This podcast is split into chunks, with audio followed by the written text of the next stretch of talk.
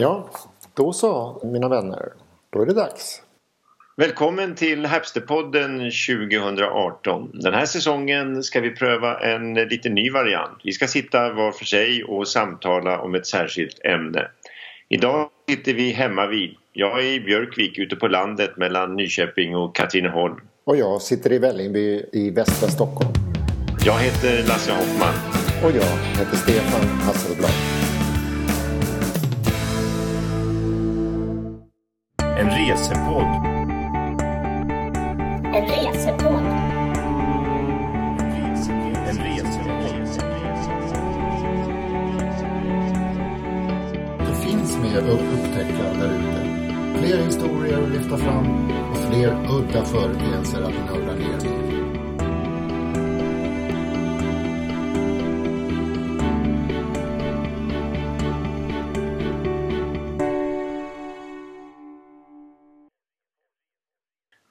första avsnitt det ska handla om Kitzbühel.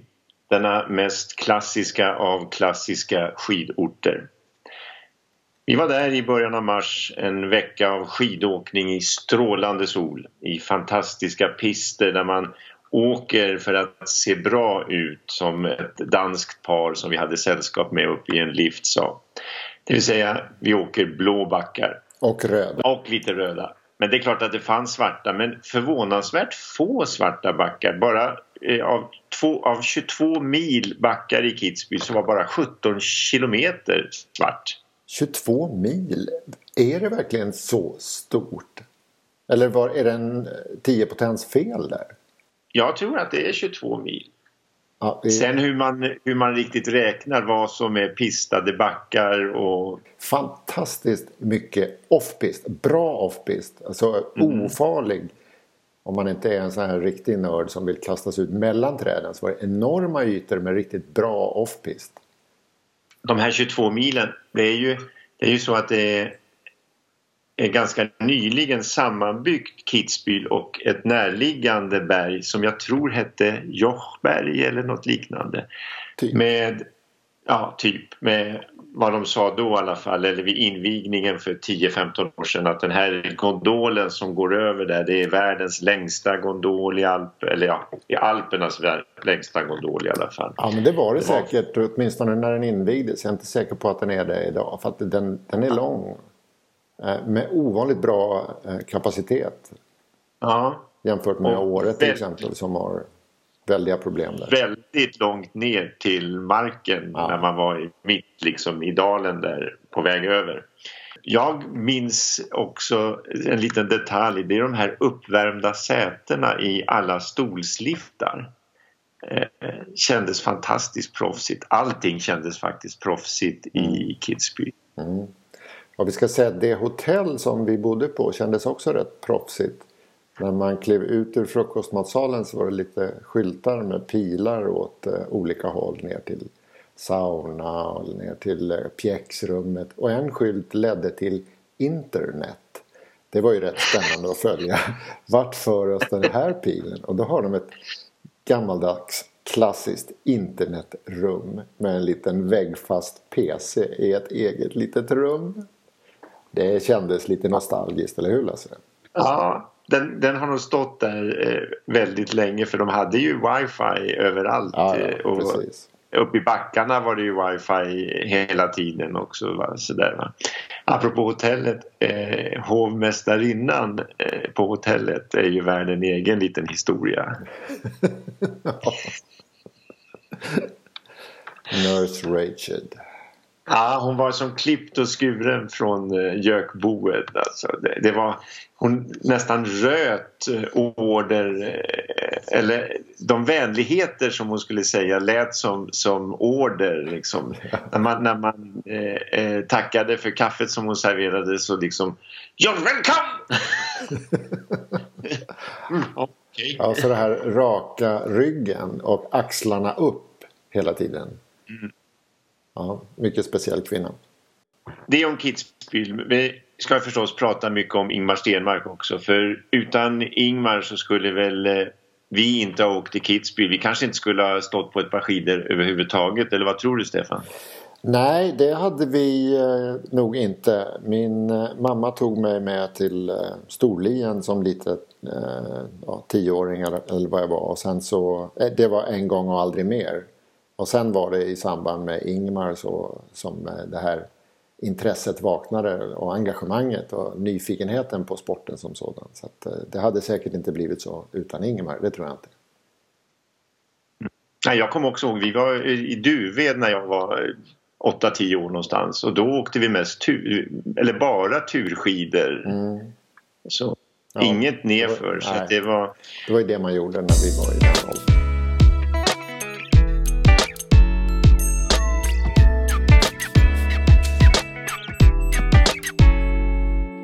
Inför det här avsnittet så, så mm, hittade jag en doktorsavhandling av en folklivsforskare vid Lunds universitet. Han heter Fredrik Skog. Och han, hans doktorsavhandling heter Stenmark fick landet att stå stilla. Eh, och så här skriver han bland annat. Det är väl närmast en truism att hävda att den alpina sporten blev en offentlig svensk angelägenhet i och med Ingmar Stenmark. När den först introducerades i Sverige under mellankrigstiden som en nymodighet från alpländerna betecknades den ibland hånfull som både konståkning och cirkusakrobatik.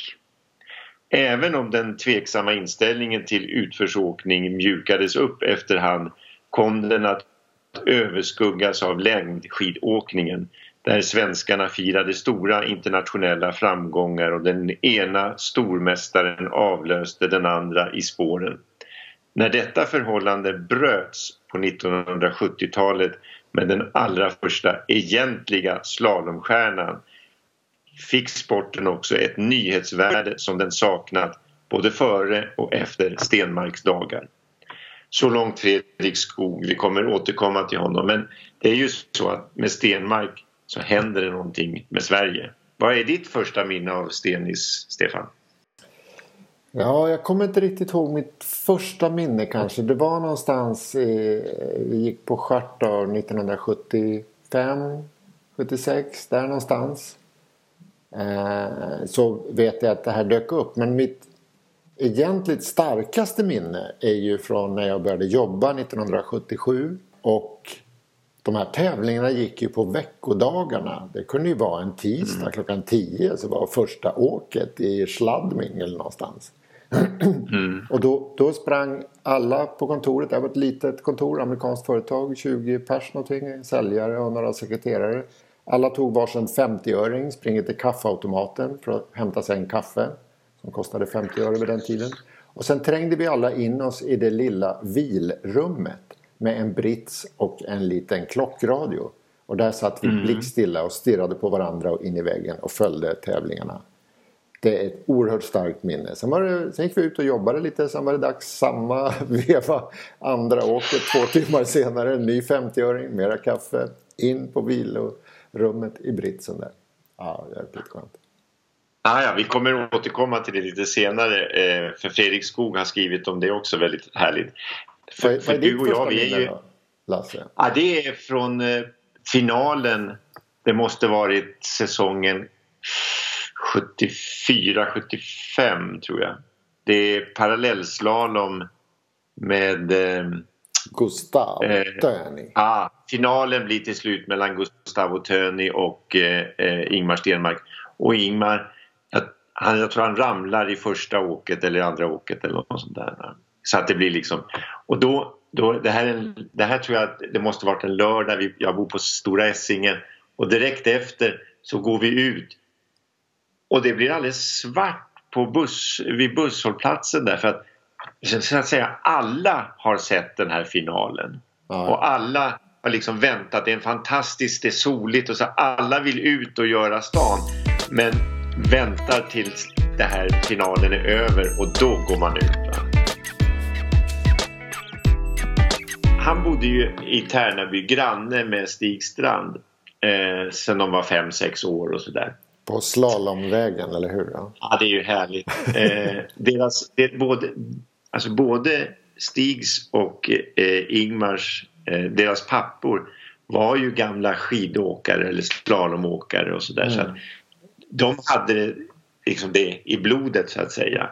När de då eh, tävlar mot varandra, de, de, har ju liksom tillgång till den här backen. Det är ju liksom eh, bara att de själva liksom när de är 7-8 år tänder på ljuset i backen, slår på eh, liften och så åker de upp och så åker de och tävlar mot varandra. Men de kunde dra på alltså banbelysningen själva när det... Ja. Det är, det är ju fantastiskt. Det är en annan då, tid där. Ja, och de åker varje dag ja. eller varje eftermiddag, kvällar och sådär. Från november till maj är ju säsongen uppe i Tärnaby. Ja.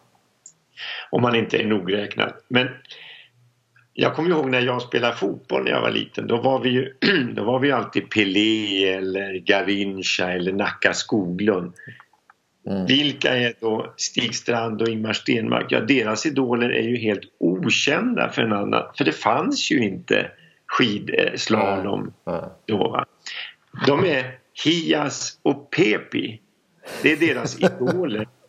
Ja, men vilka är det? Jag har aldrig hört talas om. Hias och Pepi? Nej, aldrig hört talas om. Hias, han, det, han heter Mattias Leitner. Han är från Kitzbühel. Han tog silver i OS 1960 i Sco Valley och sen vann han en, en massa lopp och sen blev han tränare.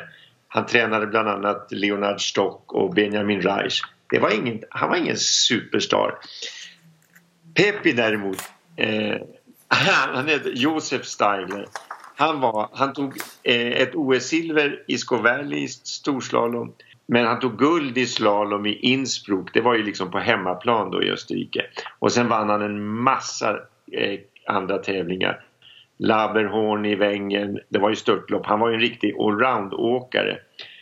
Men det här är alltså Ingmar och Stig Strands stjärnor som är helt okända för ja. en annan. Ja, Därför att slalom fanns inte. Det fanns inte innan, innan Stenmark. Va? Men vem av dem var, var Hias och, och vem, vem var Peppi? Efter, de, jag tror att eftersom Peppi var bättre så fick de turas om lite grann vem de skulle vara. och det var ju så att i början så var ju faktiskt Stig Strand bättre än Stenmark. Mm. För Stenmark tyckte att det där, med, det där med skidåkning det var inte så där himla kul man kunde hålla på med det men det var liksom, han körde ju allting, fotboll och, ja. och han blev ju distriktsmästare i cykel i Västerbotten eller något sånt där, juniormästare. Han är ju liksom något slags fenomen, va? det är ju helt Ja, men jag, jag har men, hört att på, på, när de gick i lågstadiet så skrev Ingmar en uppsats eh, som hette någonting med När jag blir stor ska jag bli skidåkare. Men då fick han en tillrättavisning av fröken som sa det där kan man inte leva på.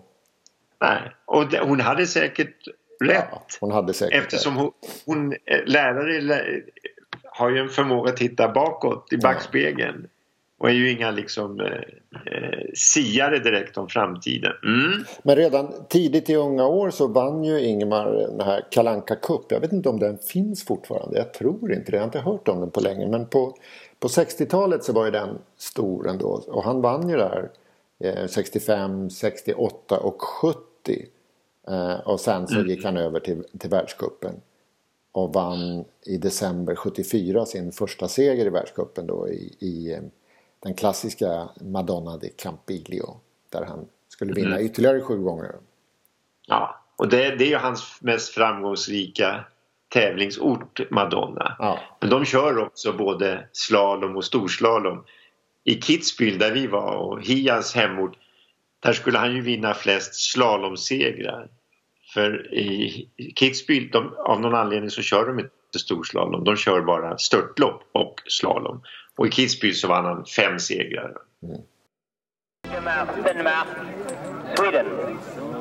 En debutant i den här cirkusen har inga punkter han får starta sist. Han är helt chanslös.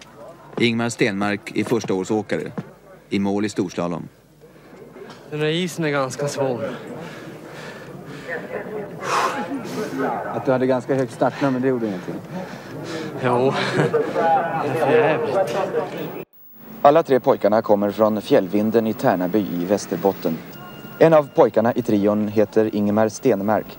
17-årigt underbarn i pisterna än utförsåkningens Björn Borg. Men på en punkt skiljer sig Björn Borg och Ingemar Stenmark. Medan alla vet vem Björn Borg är, är det inte många som vet vem Ingemar Stenmark är. Hur många år kan du hålla dig i toppen tror du? Ja, jag vet inte, så länge, så länge som är roligt kanske. Vad har du att falla tillbaka på när du en gång slutar träna? Vad blir man då? Ja, då blir man väl ingenting. Tre, två, ett. Okej, nej jag Ingemar.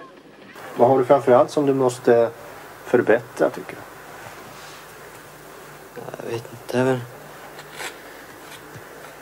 Jag kanske är för sen ibland.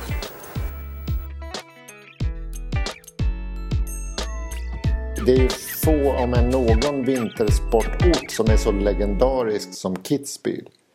Uh, och det var tydligen redan på 1800-talet som man, man började där. 1893 så åkte en Franz Reich ner för Kitzbühler Horn på ett par norska planks som han hade beställt från Norge. De flesta Kitzbühelborna var så skeptiska och skakade på huvudet åt sådana tokerier. Men snart hade han samlat några likasinnade och intresset växte snabbt.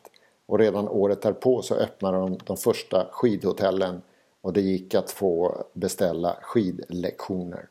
Och den här skidklubben som det blev av det här så småningom den startade, eller grundades alltså redan 1902. Det är förmodligen den äldsta skidklubben Och den i mest, världen. den, den eh, liksom finaste skidklubben i världen Ja, kanske. klassisk, exklusiv. De har idag 6500 medlemmar från 30 länder. Och eh, de vårdar sin framgångsrika historia och lär ståta med 51 olympiska och världsmästarmedaljer. Och den där Ja, skidskolan, dåligt. den skidskolan som startades där, den såg vi i år också. Den startades Mm. alltså 26 och eh, jag kommer inte ihåg vad de kallar det på tyska men The Red Devils eh, affischerar de överallt. Och säger det är barn som inte vill vara en röd djävul. Men stod, hette det inte Red Dead? Ja, på engelska verkligen. Ja, det Ja. Kanske, man blandar ihop språken. Men vad skulle det kunna vara på tyska? Det är Rote... Eh, Teufel. Ja, Rote Teufel. Ja, jag, jag minns inte. Det kan ha stått Red Devil. ja, för oa- oavsett. I Sverige så är det, har vi ju inte några stora störtloppsstjärnor. Pernilla Wiberg var ju ganska bra i störtlopp. Men, men, eh, och Stenmark vann fem slalomsegrar i Kitzbühel. Men i, för i Kitzbühel där är ju störtloppet lite större än slalom måste man ju säga. Eh, Hanenkam rennen. Ja, ja, mm. Jo, men det, det får man väl vara ärlig och säga. Hanenkam. Ja, även om, även om en, en segrare i slalom en, eh, i Kitzbühel är en segrare i, sla, i Kitzbühel. Ja, ja. Ändå. Alltså det är något speciellt att vinna i Kitzbühel. Hanekamrennen det har man kört sedan 1932 och jag tror att det är sedan 40-talet så har man kört störtloppet i samma backe. Den här strafen som det stod. Va? Du prövade den flera gånger Stefan. Jag fegade ur och tog liften ner. Men hur var den? Var den så brant? Eller? Ja, alltså det är ju livsfarligt skulle jag säga. för en, för en, vanlig, en vanlig dödlig. Men smaka på de här namnen bara. Mausfalle, Steilhang, Hausbergskante. Ja, det är helt underbart. Man har ju hört det på sändningarna på tv så många år. Och det här Mausfalle, det är alltså ett hopp som är någonstans i storleksordningen 75 meter. Och de kan ju komma upp i en hastighet över 100 km i timmen. Och flyga ut över Mausfalle. vet du. Det är ju bara... Du tog det lite lugnare. Jag tog det lite lugnare. Kaiser Franz. Frans Klammer är ju den store mannen här. Han vann ju fyra gånger. Eh, Wow. Hanenkam. Och det intressanta tycker jag är han vann ju sin första, han var ju samtida med Stenis där kan man säga. Han vann ju sin Ja. första Hanenkam 75. Och sen vann han året efter 76 och sen vann han året efter igen 77. Och sen gick det sju år tills han tog sin fjärde seger i Hanenkam 1984. Det är häftigt. Mm. Ja. Ja, det... Kaiser Franz. Mm. En annan person som eh, kommer ifrån Kitzbühel. Som startade alltihop. Kanske än mer klassisk för generationen före oss.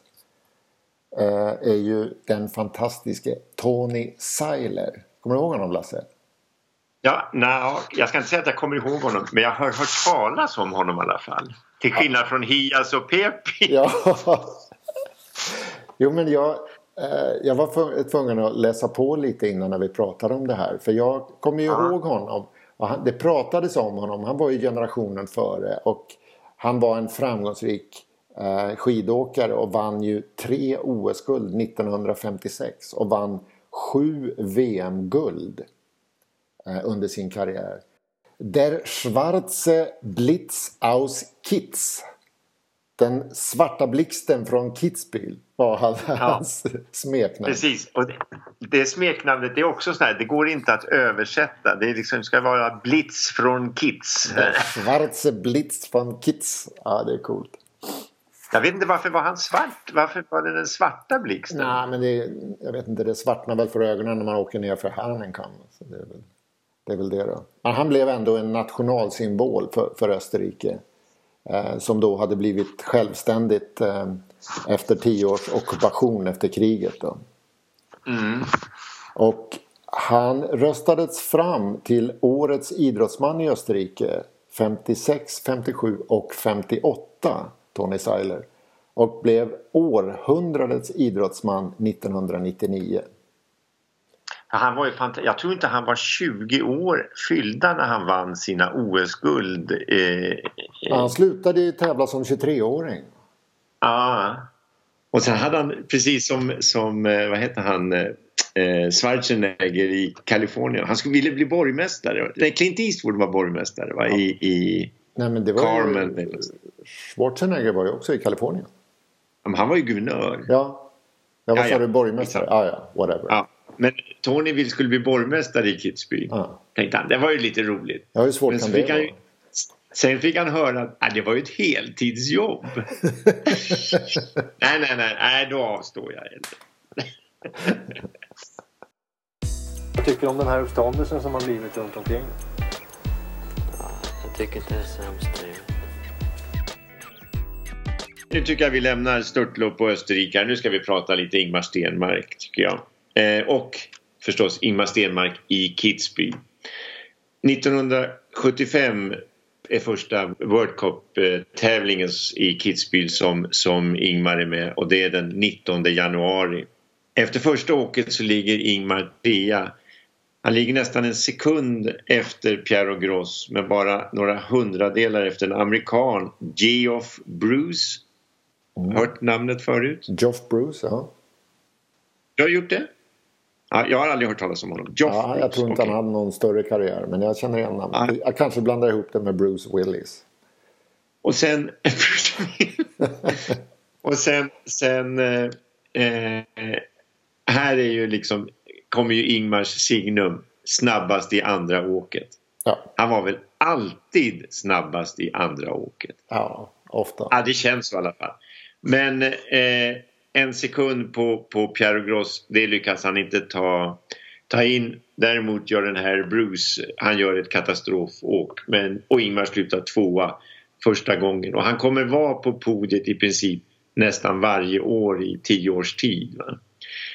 Året därpå, 1976, tävlingarna i Kitzbühel är alltid i januari. Då är det faktiskt hans gamla ungdomsidol Hias Leitner som han höll på när han var 6-7 år och, och kallades när han åkte ner och tävlade mot Stigstrand. Hias Leitner är den som sätter banan i första åket. Det måste ju ha känts något speciellt. Va? Ja. Återigen är Piero Gross snabbare än, än Ingmar i första åket. Även Gustavo Töni är snabbare. Men skillnaden är inte så stor. Så eftersom Ingmar kommer vara snabbast i andra åket så vinner Ingmar. Ja. Och här vinner alltså sin första seger i, eh, i Kitzbühel. Och det, Eh, ja, och det är väl här Ja. någonstans 75-76 som den här Stenmarks-hysterin bryter ut fullständigt i Sverige. Och då, där dras ju jag med också. Nästan som lite Beatlemania. Eh, Ja. Drygt tio år tidigare. Precis, och jag tänkte vi skulle återkomma till, till eh, Fredrik Skog och hans doktorsavhandling eh, Stenmark fick landet att eh, stå stilla. För här så skriver Fredrik Skog Intresset för slalom väcktes långt utanför de sedvanliga kretsarna av sportfanatiker och kalenderbitare. I och med att många världscuptävlingarna, som du sa Stefan, avgjordes under arbetstid så kunde hela arbets eller skoldagar få sin prägel av evenemangen. Ja, ja, under, pågående säsong, eh, under pågående säsong så ägde ju världscupens slalomdrabbningar rum en eller två gånger per vecka. Jajamän. Det för, förvandlades till nationella vardagsrutiner. Jo, men det var ju verkligen så. Eh, nu är, nu är eh, den här Fredrik Skog, han är lite yngre än oss, han är född på 60-talet så han skriver så här. Det finns knappast någon ur min egen generation född under 60-talets första hälft som inte kan dra sig till minnes hur undervisningen regelbundet avbröts när Stenmark stod i startfållan. Att slalom gick före skolarbete det var en självklarhet som sällan ifrågasattes vare sig av ele- elever eller lärare. Och så kommer en underbar formulering. Även prudentliga lärarinnor i övre medelåldern beordrade avbrott i inlärning av multiplikationstabellen och bet på naglarna lika helhjärtat som alla andra i aulan framför skolans tv-apparat. Och är det så att prudentliga lärarinnor i övre medelåldern beordrar avbrott i undervisningen, ja då förstår man ju Stenmarks storhet. Då får, ju, då får han ju hela landet att stå stilla. Ja. Och då skulle alla bänka sig framför skolans tv-apparat. En tv-apparat som officiellt inköpt för skattemedel för att eleverna skulle kunna ta del av Sveriges Radios kurs i engelska. Start med Dennis Go to Bed. Den kommer både du och jag ihåg.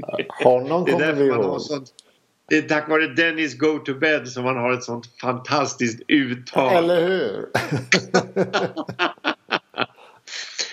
Eh, ja, just det. Officiellt var den inköpt för, för, för eh, att lära sig engelska men i praktiken så användes den bara för att följa Stenmarks öden i världscupen. Va?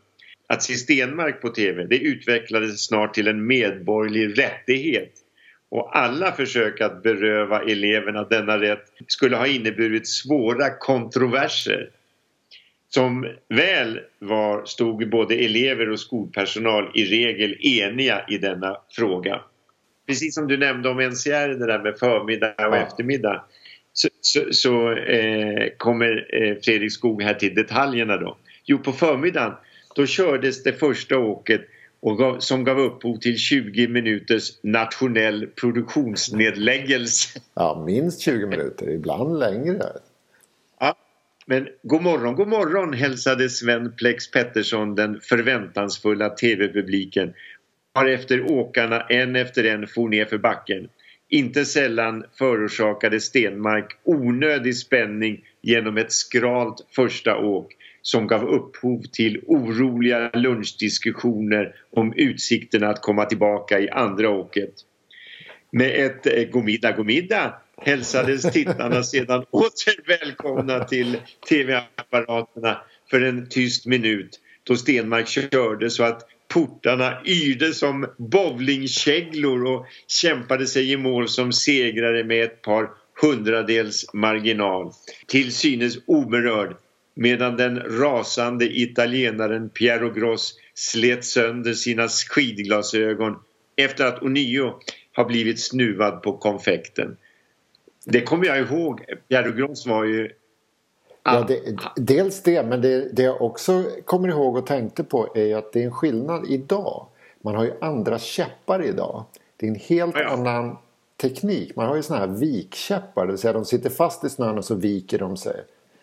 På den tiden var det ju pinnar rätt ner så när man fällde den då sprätte den ju iväg och flög iväg. Eh, Så det var en helt annan åkteknik. Så apropå det här med bowlingkäglor, ja det var verkligen så. De flög åt alla håll. Ja, ja, ja. Jag kommer ihåg, kommer ihåg någon gång när en sån här stav kom, eller en, en pinne kom under Stenmarks skida Mm. så att han åkte ut på Ja. något vis. Va? Men jag, jag, jag, här när, när, när, just den här formuleringen Pierre Gross slet sönder sina eh, skidglasögon. Det tyckte jag var det enda problemet under den här tiden. Det var att Ingmar Stenmark såg så töntig ut i sin hemstickade mössa. Medan Pierre Gross körde barhuvad Ja. och, och såg mycket cool. tuffare ut. va? Ja, bröderna Och lite såg också lite sådär. Ja, de var lite Ja. mera nattklubbslook skulle man kunna säga. Ja, Eh, Men för det, det var ju så, det var Stenis mot, mot Gross eh, om och om Ja. igen. Eh, och, och om vi går till Kitzbühel 77 så är det de två igen, det vill säga året efter. Nästan samma visa, men nu ligger både Stenis och Piero Gross på samma hundradel efter första åket. Eh, och hur går det i andra? Jo, Stenis är snabbast och vinner för andra året i rad. Vad överraskad jag blir. Ja, eller hur?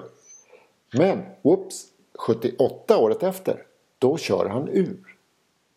Var det då han åkte på den där eh, käppen kanske? Eh, och året efter då ligger han sexa efter första åket och slutar tvåa. 1980 åter ett bottennapp. Långt efter i första. Att han sen är näst snabbast i det andra det hjälper inte. Det blir en delad trettonde plats med gamla ärkerivalen Gustavo Töni. Det här var tre svåra år. Och det ser ut att bli ett fjärde. För eh, Ingmar ligger sjua efter första åket. Men så tar han i ordentligt i andra åket. Som han vinner med mer än en sekund. Och slutar etta, 65 hundradelar före tvåan Vladimir Andrejev från Sovjetunionen. Ordningen hemma i stugorna i ett stillastående Sverige är återställd. Ingmars tredje triumf i Kitzbühel. Ja, gud vad skönt. 90, det var 81 va? Ja. Mm. Ja det, det var skönt när Ingmar vann alltså. Ja, det kändes eh, som att nu kan vi gå- tillbaka och jobba eh, i lugn och ro. Ja. ja. Nu kan vi liksom jobba tillbaka det vi har förlorat medan vi har tittat på Ingmar. När han förlorade kände man det kunde lika gärna vara. ja, men det sköna var att det var tävlingar så ofta och det är det ju lite fortfarande att eh, ja, ja, det gick åt pipan. Men på torsdag är det storslalom, då jävlar, då vinner vi igen. Det var ju den känslan. Ja, ja. Visst var det så. 82 Lasse, Mm. kommer du ihåg den? Ah, jag har ju läst på så jag vet ju vad som... Det är en historisk seger. Ja, dra den Lasse. Det är en underbar okej. story. Det här, har, här frångår ju han sin, sin vana att göra ett dåligt första år, åk. Han gör ju liksom ett, ett fantastiskt första åk. Va? Filmer ligger tvåa eh, en sekund, nästan en och en halv sekund efter, redan efter första åket. Och andra åket, då kör han ju som man brukar göra. Full satsning. Va? Ingenting annat. Va? Man, är, man är ju livrädd. Va? Varför liksom eh, tar Varför han inte lite lugnt? Och han vinner med en marginal som då var rekord och jag vet inte om den fortfarande står sig rekordet. Eh, jag tror att det fortfarande står sig. Han vinner med 3 sekunder och 16 hundradelar före Filmer. Ja, I slalom jag är det det- en eoner av tid. Ah, ja, ja, ja. Det, går, det, det finns inte. Va? Det är liksom, eh, och det här är ju en dag, en, en, liksom en svensk dag där många svenskar, och det var väl eh, Tärnaby var ju, hade ju liksom tre representanter bland de, bland de eh, eh, åtta främsta. Va? Bengt, Bengt Fjällberg kom femma, Stig Strand åtta och sen ytterligare en svensk, Lars-Göran Halvarsson kom nia. Det är samtliga fyra svenskar är alltså före bästa österrikare. De fyra svenskarna är före bäste norrman, bäste fransman och bäste schweizare. Bättre än så har aldrig Sverige varit i, i, i eh, slalom. va? I try to be to be alone and not to speak so much with with the people around. So perhaps there is a bit of Hamlet in him at that. To be sure, for a young unmarried world skiing champion, he does lead a quiet life at home. He likes to fish and think. This man who won 13 World Cup races in 1979, breaking a record set by the great Jean-Claude Keely. But is he a sullen, uncooperative loner, as some of the European ski press have pictured him? We didn't find him so. Rather, he seems cool, confident, concentrated. Here in Sweden, he has developed the poise that has enabled him to come from behind time after time to become not Hamlet, but the king of the hill. Men, men det här blir ju Stenis sista triumf i Kitzbühel. Eh, Ja. Eller hur? För att året därefter så eller åren därefter blir han väl femma, åtta, tvåa, sexa. Han är fortfarande med högt där uppe. Men, eh, Ja, ja visst. men inte riktigt. Men sammanlagt på 13 starter i Kitzbühel så är det fem segrar, tre gånger tvåa och fem gånger bara som han missar pallen. Mm. Ja, det var... Stenmarks år är ju fantastiska år. För sen, efter Stenmark, då följer 20 magra år för svenskarna i Kitzbühel. Eh, vad jag har hittat det är en fjärde plats för Thomas Fogde 94. Eh, det är det bästa resultatet innan två magiska dagar 2007. Den 27 och 28 januari då Jens Byggmark, kanske inte från ingenstans men ganska oväntat slår till och vinner två dagar i rad. Ja, snacka Ja. om flow. Det är flow. Ja. Året efter är han tvåa och sen dröjer det nästan tio år till 2015 så står ytterligare en svensk som segrar i Kitzbühel, Mattias Hargin som slår självaste Marcel Hirscher med en halv sekund. Va? Så summerat i Kitzbühel så är det tre svenskar som har vunnit, låt vara i slalom då, inte störtlopp, men det är ändå Kitzbühel. Och vinner man i Kitzbühel då får man sitt namn på eh, en av kabinerna från byn och upp till själva störtloppsstarten. Mm. Och en liten, alltså, som jag tyckte var lite roligt, efter namnet så sitter flaggorna. Men den svenska flaggan bakom Stenmarks, den är bakvänd. Hur, Den är vänd åt fel hur vill vi tolka det Lasse? Ah, Är det jag vet ett- inte om det är en liten känga sådär. Ah, det, Ja, jag tror att det är någon slags eh, positiv eh, mening. Eh, han vände upp och ner på hela stan. Någonting sånt. Ja, ja, ja. Men du, eh, ska vi hoppa jag tycker han skulle ha fått två kabiner. fem kabiner? Fem kabiner. Vi, vi hoppar till eh, OS i Lake Placid. Mm. För att fortsätta historien om, om Ingmar Stenmark. Det är långt från Kitzbühel men Det är långt från Kitzbühel, men eh, Stenis gick ju vidare. Eh, Och i Lake Placid så börjar det med storslalom. Och när Ingemar kommer till Lake Placid så var han ju obesegrad sedan i mars 78 och hade 14 raka segrar. Det är, nästan, det är nästan två år som han är obesegrad i Ja. Det är Och- fantastiskt. Och nu är det OS och i första åket så får han ett slag under skidan, tre portar från mål och håller på att dratta på ändan. Så därför ligger han ju bara trea inför det andra åket. Han är då 32 hundradelar efter Andreas Wenzel. Eh, Problemet var att stålkanterna bitit för bra. Så till dag två så var detta korrigerat och han vinner naturligtvis det andra åket i utklassningsstil. Totalt med 75 hundradelar. Första guldet bärgat och två dagars vila. Det, var ju, är ju- kommer du, du det kommer ihåg i- den? var ju det som han skulle bara vinna, eller hur? Storslalom Ja. Ja, ja. Men just att de körde, att de just i OS körde på två, två dagar. Va? Ja, att man gjorde på den tiden. Ja, jag vet inte Jag, tror varför. man, jag tror man gör det fortfarande. Eller? Nej, nej, det kan jag inte tänka mig. All... Nej, det tror jag inte. Okej. Mm. Det här visar att vi inte följde OS senast så, så noga i, sla... i storslalom. Nej, jag tror inte det. Ja, okej. Nåväl, Han har tagit ett OS-guld i alla fall. han tog sitt, sitt, sitt guld där. Eh, Ja. Och så är det två dagars vila inför nästa tävling. Det är dags för slalom.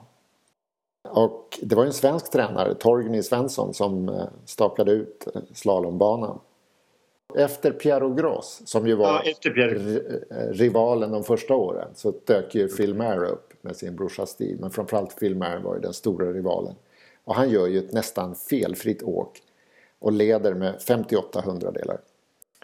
Och i andra åket så är det ju frågan om ska Ingmar som vanligt göra ett fantomåk i andra åket. Och han eh, startar ursinnigt och dansar ner genom de 60 portarna. Medan Filmer inte riktigt står pall för hemmatrycket. Ett par vida svängar kostar mycket tid och i andra åket så är Filmer hela 1.08 efter Ingmar. Och därmed var det andra OS-guldet för Stenis ett faktum. Ja, vilka dagar! Han måste ha haft en otrolig press på sig här Stenmark. För att först, förra OS 76 ja. det var ju liksom ett misslyckande. Han fick ett brons va? Ja, bara, bara ett brons. Mm. När han hade redan vunnit världscupen mm. och så. Så att, så att nu var det liksom, nu krävde hela nationen eh, guld av Stenis. Ja, det var nog, eh, man brukar säga att nationen kräver, jag vet inte om det är så, men vi förväntade oss nog, ska han vinna så är det nu. Det, det är ju Stenis som ska ta båda och det är klart han känner den pressen. Som jag sa, kungen var där, hela kungafamiljen står där och det, alla har dukat upp framför tv-sofforna och han går och kör hem två, två OS-guld. Det, det, är starkt. Mm. Jag tänkte innan vi summerar eh, Stenis eh, karriär så tänkte jag vi skulle återkomma till eh, Fredrik Skog och hans eh, eh, doktorsavhandling. Eftersom evenemangen inte sällan ägde rum på arbets och skoltid så avnjöts de ju ofta utanför den mer individuella och privata sfären där tv-tittandet vanligen äger rum och genererade känslor av samhörighet och detta trots frånvaron av nutidens storbildsskärmar. Idag hade ja. det varit storbildsskärmar på varje torg i varje stad ja, ja, runt om absolut. i Sverige. Ja. Men då var det i bästa fall en 26-tummare i ett, eh, i ett vilorum. Eller 26. Är du tokig? Vad fan en 18-tummare svartvit med lite suddig bild? Någon som slet i de här stackars eh, antennerna som stack upp. Nej, det var ju, det var ju klockradion alltså. Tv-apparater var ju ovanligt på jobbet. Det hade man inte. Det var, ja, ju, ja. Det var ju radio. Liksom. Ja, men i skolan så fanns det ju de där, där en tv-apparat som stod på någon sån här vagn som skulle ja, köras ifrån något eh, audiovisuellt rum. AV-rummet ja. AV-centralen eller något sånt där. Ja, ja. Okej, okay, Skog skriver fortsättningsvis så här. Stenmark lyckades alltså ge upphov till stor entusiasm i de flesta läger. Folk som väl knappast tidigare hade intresserat sig nämnvärt för sport slöt upp framför tv-apparaterna i spänd förväntan vid sidan av de mer inbitna fansen. Av denna anledning skulle man kunna karaktärisera Stenmark som nationalhjälte. Mm. Med detta avser jag inte enbart det faktum att han i likhet med många andra idrottsmän företrädde nationen och erhöll idolstatus utan också att hans breda popularitet tenderade att överskrida barriärer som kön, klass och generation. Och det tycker jag det visar ju sig eh, i det här Let's Dance idag, mm. eller idag, alltså när han var med i Let's Dance. Då, nu är det väl kanske tio år sedan eller? Nej, inte ja. så mycket, men okay. några år sedan. Okej, okay. åren går. Ja. Där han väl inte det är väl synd att säga att han var, nu följde inte jag den eh, serien slaviskt men det är synd att säga att han var någon, någon, eh, någon Travolta på dansgolvet. ja, Nej, det var ju något annat som, eh, som gjorde att han fick rösterna. Ja. ja. Min minnesbild är att den här Tony Irving eh, vill ha ut honom varje, efter varje gång. Men att folket liksom röstar, röstar honom kvar och röstar fram honom tills han till slut vinner. Ja, rör inte våran Ingemar. Alltså det är ju... Precis. Vem sjutton ska kunna ställa upp och slå honom? Ja, men Mästarnas mästare är ju samma sak. Han liksom en, en sista, en sista eh, eh, Fredrik Skogare här. Där han skriver Stenmarks och den, den alpina sportens succé hos den tv-tittande allmänheten, det här var ju på 70 80-talet då, mm. kan i vissa avseenden jämföras med den, de publika framgångarna för Magdalena Forsberg under en femårsperiod vid tiden för det senaste millennieskiftet. Om någon vid början av 1990-talet hade profeterat att damskidskytte inom kort skulle förvandlas till en av de mer populära tv-sportarna skulle vederbörande nog förmodas ha en skruv lös. Alltså damskidskytte. Nej, det fanns ju inte. Det, det fanns ju... Nej, inte på kartan. Ingen tv-reporter var där ute och rapporterade, det kan jag lova. Skidskyttet led av töntstämpel eh, och, åtnjöt ungefär samma status som gångsporten. ja. Därtill saknade damidrotten fortfarande en bred folklig uppslutning i de flesta grenar. Men när Magdalena Forsberg plötsligt började inkassera världscupsegrar med stenmarksk regelbundenhet uppenbarade sig emellertid skidskyttets förstklassiga tv-mässighet. Ja, Stora svenska fram... Det är en fantastisk tv-sport insåg man ju då. Precis. Ja. Här kombineras alltså stora svenska framgångar med en lättbegriplig tävlingsform. Spänningen stegras i crescendon vid de så dramatiska skjutmomenten. Va? Då ledaren ofta får spaghetti i pekfingret och utgången tvärt förändras. Alltså allmänheten blev ju helt, vi, alltså vi svenskar, vi blev ju helt galna i Magdalena Forsberg. Ja. Och i skidskytte. Det är ju helt, ja. Och hon får Jerringpriset flera år i rad va? Ja. Som Sveriges populäraste sportidol. Va? Ja, nej, men en fantastisk lite... idrottskvinna som eh, i, håller på ett antal år utan att vi vet om det. Och sen helt plötsligt så börjar hon bara vinna och eh, öppnar ögonen på oss. Vilken fantastisk idrottsgren det är. Det är det här med Alltså de här skjutmomenten och spänningen som stegras. Det är, och sen har ju det rullat på. Och när Stenis ja. fick ett antal efterföljare och Magdalena Forsberg fick ju definitivt ett antal efterföljare som, eh, eh med hjälp av sin tränare. Jag menar, de hade ju varsin tysk. Han, Stenis hade väl Hermann Nogler och Magdalena hade vad heter han? Wolfgang Pichler. Det ska vara någon mm. österrike eller, eller tysk i bakgrunden för att eh, vispa fram det där, det bästa ur dem. Va?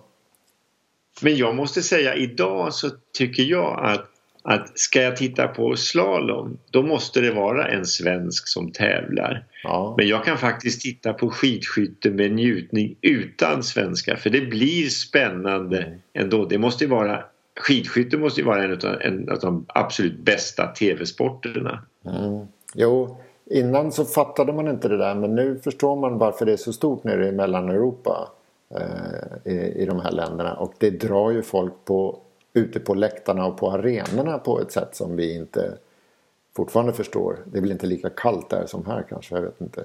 Jag tycker som tv-sport oöverträffat men jag skulle inte stå där ute med en tuta och blåsa i tre timmar. Är det sån här sån där tung kobjällra som en del har sån här österrikare. Så bom, bom, bom. More cowbells. Okej, okay. ska vi summera Stenmark? Ja.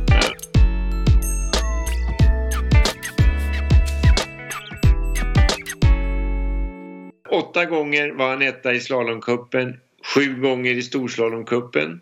Han har fortfarande flest segrar i världskuppen flest slalomsegrar, flest storslalomsegrar, flest segrar i slalomkuppen och flest segrar i storslalomkuppen, flest körda tävlingar, 287 världscupstävlingar.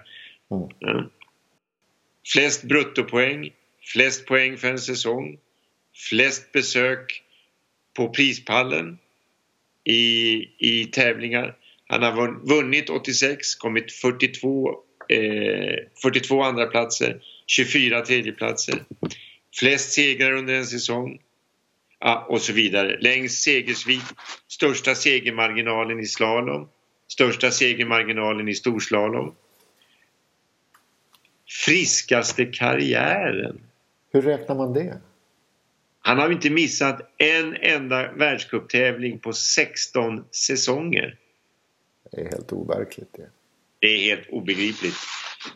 Han blev svensk mästare nio gånger. Han fick eh, Svenska Dagbladets guldmedalj två gånger, 1975 och 78. Och han är ju still going strong. Mm. Eller hur? När vi sitter här och pratar så pågår ju hans andra framträdande i Mästarnas Mästare.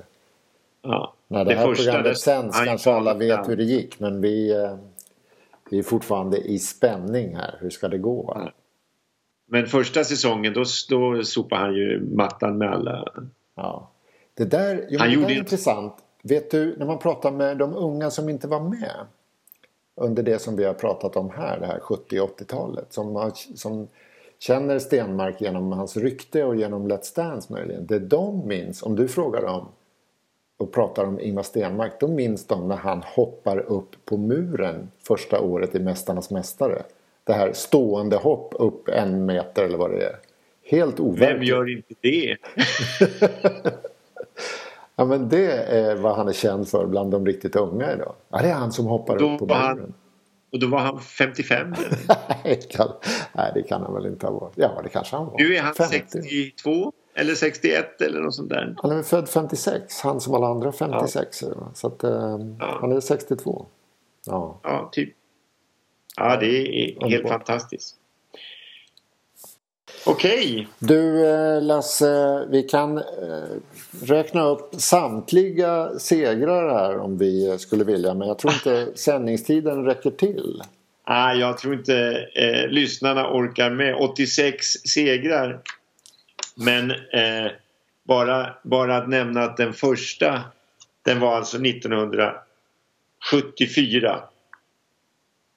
Och den sista var? 1989. Det är 15 år i världstoppen. det. Det är 15 år i världstoppen. Ja, Vad säger man? Det är, det är värt en, eh, en applåd. ja, absolut.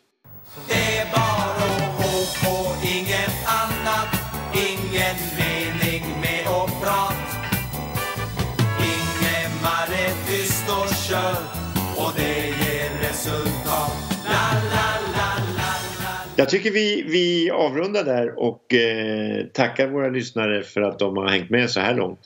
Och du Lasse, vad handlar det om nästa gång?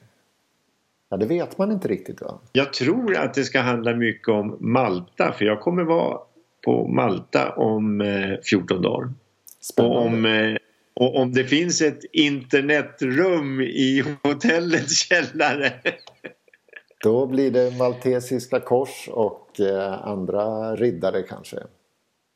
Men kommer du ihåg den där fotbollsmatchen?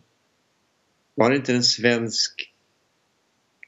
Svensk-Sverige skulle kvala till något VM och det var den här grusplanen på, i Valletta.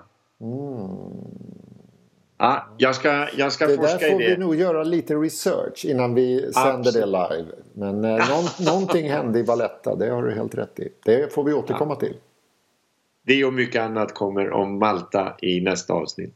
Väl Tack för då. nu. Tack och hej. Jag heter Lasse Hoffman.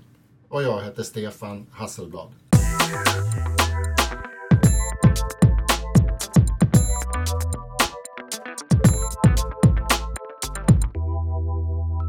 Hapster.